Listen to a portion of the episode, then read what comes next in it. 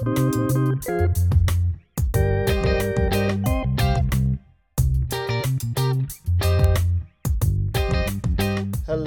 and welcome to episode one of the Atlanta Man podcast. I am your host, Ryan Rogers. And on today's episode, we're going to be talking about the week that was with the Atlanta Hawks and the Atlanta Braves.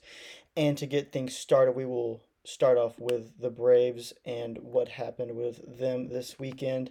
They played six games this week, three in Washington, then they came home for three against the Philadelphia Phillies.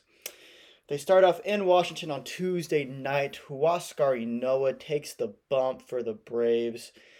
He has another impressive outing as he goes seven innings pitched, four hits, one run, not earned, doesn't matter, four punchies for Huascar. And he also hits a grand slam, and the Braves won six to one. Acuna also homers. Just another dominant performance from Ynoa on the bump and at the plate. In game two, Max Fried returns to the bump. He gets the pill for the Braves, and Ozuna follows up Ynoa's grand slam with one of his own to make it four to nothing. Then William Contreras plays long ball for the first time in his career, and the Braves lead five to nothing.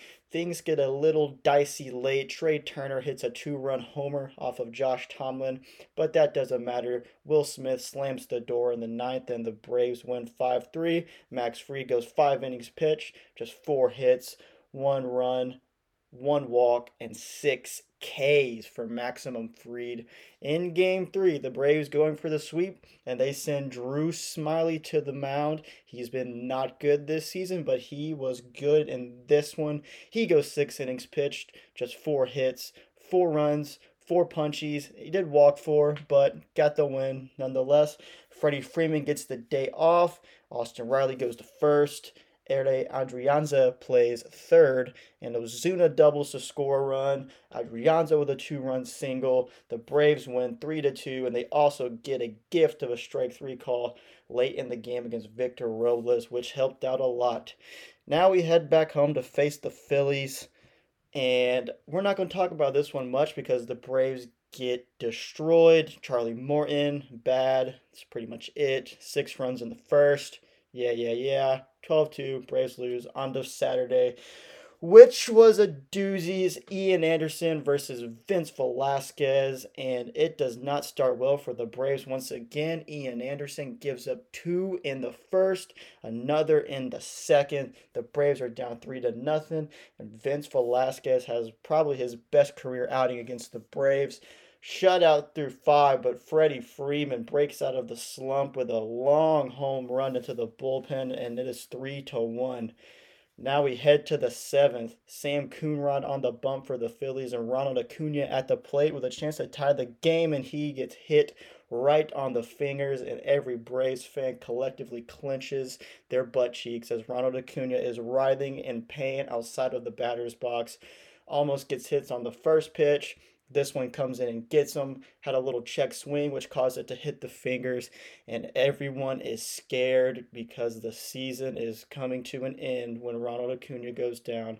I'm just kidding. But the Braves cannot afford to lose Acuna. But good news is, about an inning later, x-rays came back negative. That's a positive. Acuna left pinky contusion Probably not going to play Sunday night. We'll get to that later. Walk and brings the Panda to the plate with a chance to tie the game.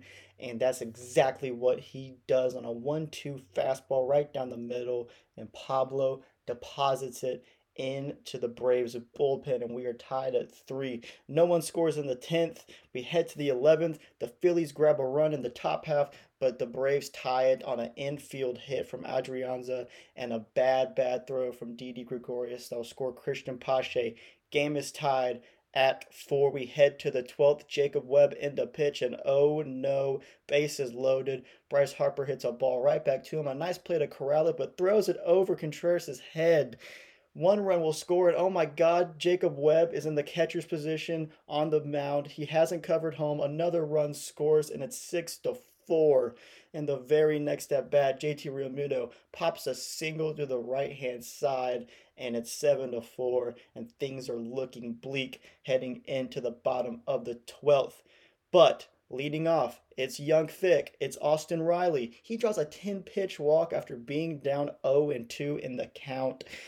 And the Braves are in business when Dansby Swanson on the very next pitch hits a single into left field. The bases are loaded for the rookie Contreras. Can he make up for some errors that he made earlier in the game? Of course he can. Three run double. Game is tied, and that'll bring up Cristian Pache, who bunts and tries to move Contreras to third. Oh my God, they got him at third. Psych, they don't. Swim move. He's safe. Runs to the corners. Nobody out for Adrianza again. He pops one into right. Harper doesn't even look at it. Braves win. Boogity boogity. Let's go to game three. Huascar Ynoa versus Aaron Nola. Very first pitch of the game, Andrew McCutchen goes deep. We're doing this again. No, we're not. Huascar settles down. Bottom of the first. Braves get four runs. Go up four to one. Ronald Acuna draws a walk and steals a base. Oh, yeah, he's playing after almost breaking his fingers 24 hours ago. Pretty wild, right? Freddie Freeman, RBI double. It's tied. Ozzy Albies, RBI triple, 2 to 1. Dansby Swanson with the laser beam into the left field seats. It's 4 to 1 in a hurry. We go to the third, and Freddie Freeman knocks one into left center on Mother's Day.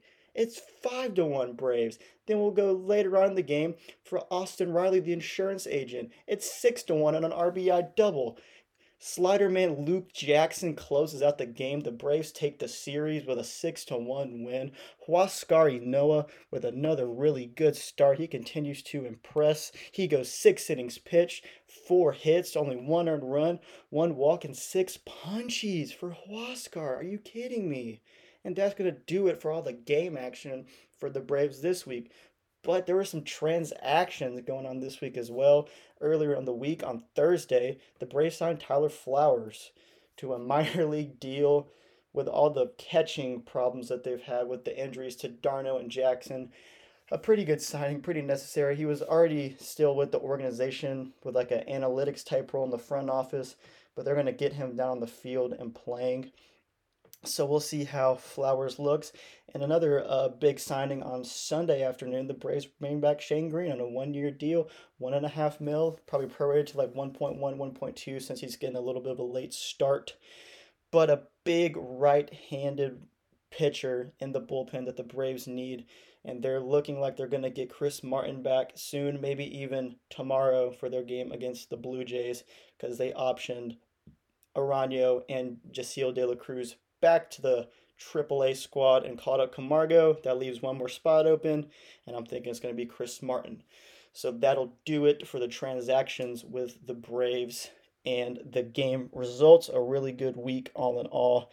As they go five and one on the week, get to 500. They're 17 and 17, and they are right in the mix for the division and the NL East. Now we're going to head to some talk of the Atlanta Hawks, who had a very, very eventful week to start at least. Pretty solid, pretty solid week overall for the Hawks. They played the plays the Blazers, the Suns, and then they wrapped it up in Indiana against the Pacers. Only a three game week as they had the entire weekend off, Friday, Saturday, and Sunday. So pretty odd for that to happen. But they started off the week with a win against the Blazers at home, who are a solid, solid playoff team. They win 123 to 114. Danilo Gallinari, 28 points off the bench, leads the team. And the Hawks never really in doubt in this one, kind of led for most of the game and never never really much to worry about with this one as they take it 123 to 114. Trae Young also with 21 points. Bogdan has 25. He hits seven threes because that's just what he does. He is on fire still, out of his mind. And enough on that game. The biggest game of the week was hosting the Western Conference leading Phoenix Suns, who have been one of the best teams in the league, having an awesome season. Been going back and forth with the Jazz for the one seed in the West and the whole, the best record in the whole league.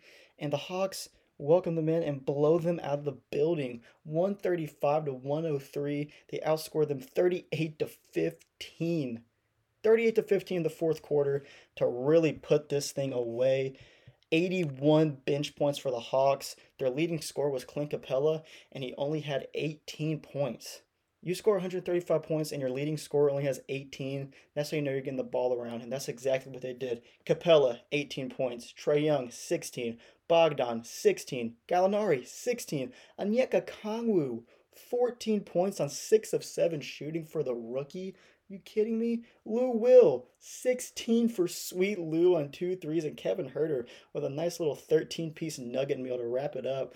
135 to 103. The Hawks smoked one of the best teams in the league. Chris Paul has a bad, bad night. Nine points on three of 11 shooting, only six dimes for CP3. Booker has a nice night, but it was only him and Bridges doing anything for Phoenix in this one as the Hawks smoke the Suns 135 to 103, and they will head north to Indianapolis to face the Pacers on the second game of a back to back. And the Hawks will drop this one 133 to 126. Can't really blame the offense on this one because the Hawks had a lot of good beneficiaries in this one. Trae Young, John Collins, all Bogdan, all had good games.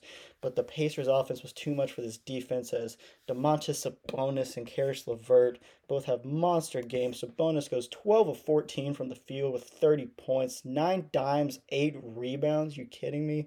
Caris LeVert, 31 points, 12 assists, some big, big shots in the fourth for him. He's a bucket when he is right. But some good offensive performances from the Hawks, too. Trae, 30 piece with 10 assists. Bogdan with 28. He goes 6 of 10 for 3 because, of course, he did. John Collins has 25 points. So a solid outing for him. Capela, a little bit rough. Didn't get as many shots or rebounds as he usually gets up. But hey, 10 and 9 on a bad night for Capela, It's whatever. Gallinari had 15 off the bench.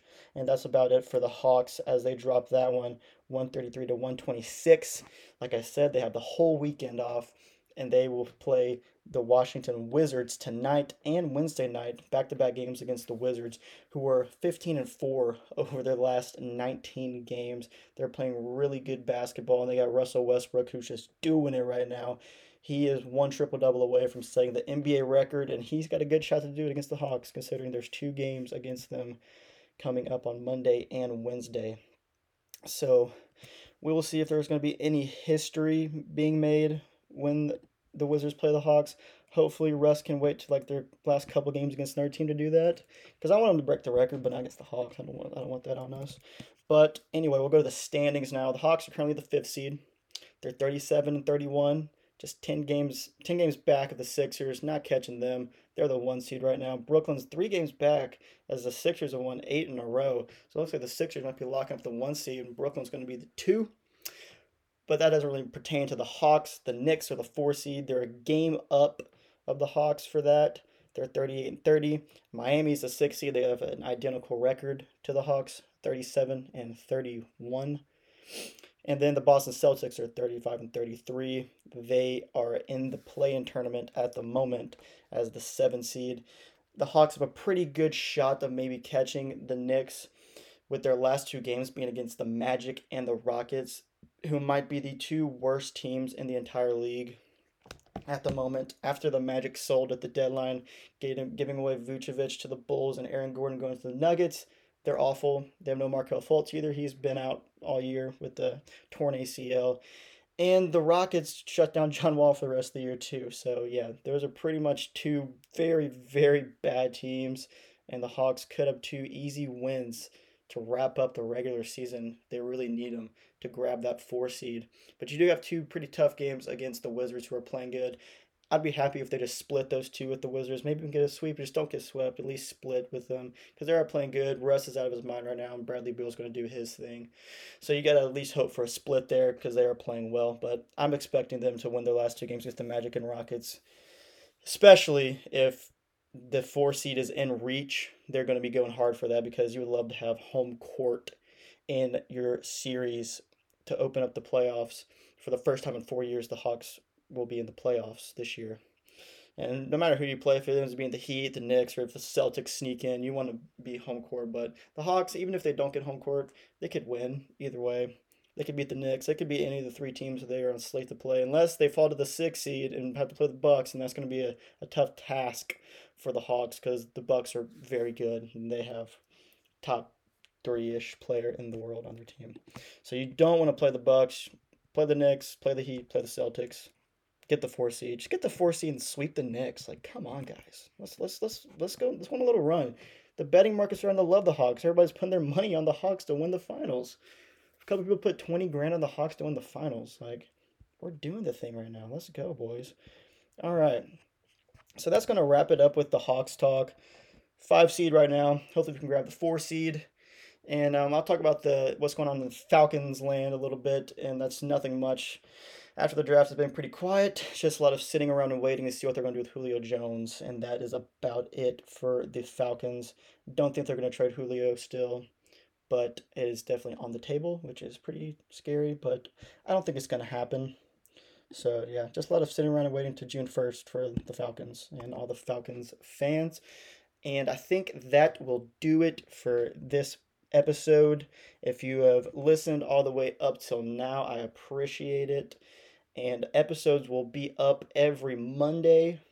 If there's ever a need for an emergency podcast, those will be up whenever the breaking news takes place. So, anything crazy happens with any Atlanta sports, I'll be on it with an emergency podcast. So, yeah, Mondays usually when they're going to be up. Emergency pod every once in a while if something crazy happens. Thank you all for listening, and I'll see you.